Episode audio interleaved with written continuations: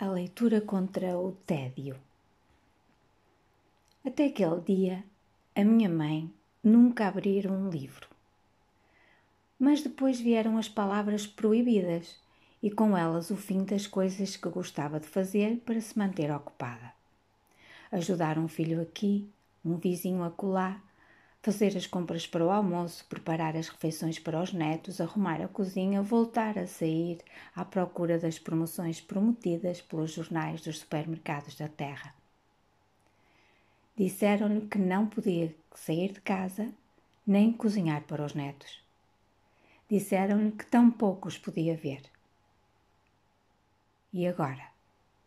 E o tempo que não passava? E a chuva que teimava em ficar e a impedia de ir para o quintal. Tinha saudades da rotina de uma vida de muitos anos. E agora? O livro chegou-lhe às mãos como uma janela que lhe recomendaram que abrisse. Talvez gostasse da paisagem. Talvez se quebrassem as grades da prisão em que se sentia encurralada foi o primeiro livro que leu em toda a sua vida. Aceitou porque a capa era acolhedora e tinha como título A Casa de Charles Street, o que faz de uma casa um lar. Foi esta última palavra, lar, que a convenceu a aceitar o desafio. Lidas as primeiras páginas, não parou mais. E gostou. Leu em três dias é este livro que venho recomendar hoje. Tem que ser um livro especial.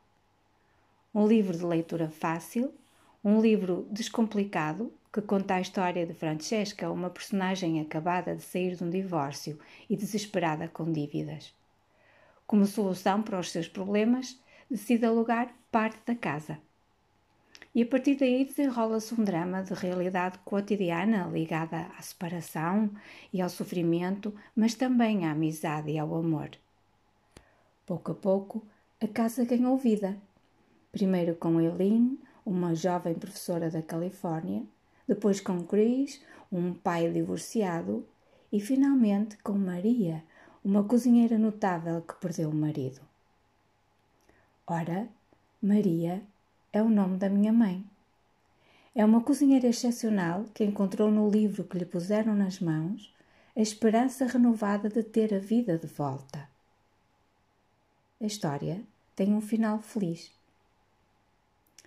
Atrás deste livro, outro virá, tenho a certeza.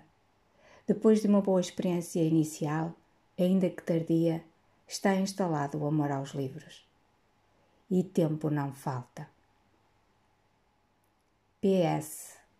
Quase me esquecia de referir que a autora do romance é Danielle Steele. Boa leitura.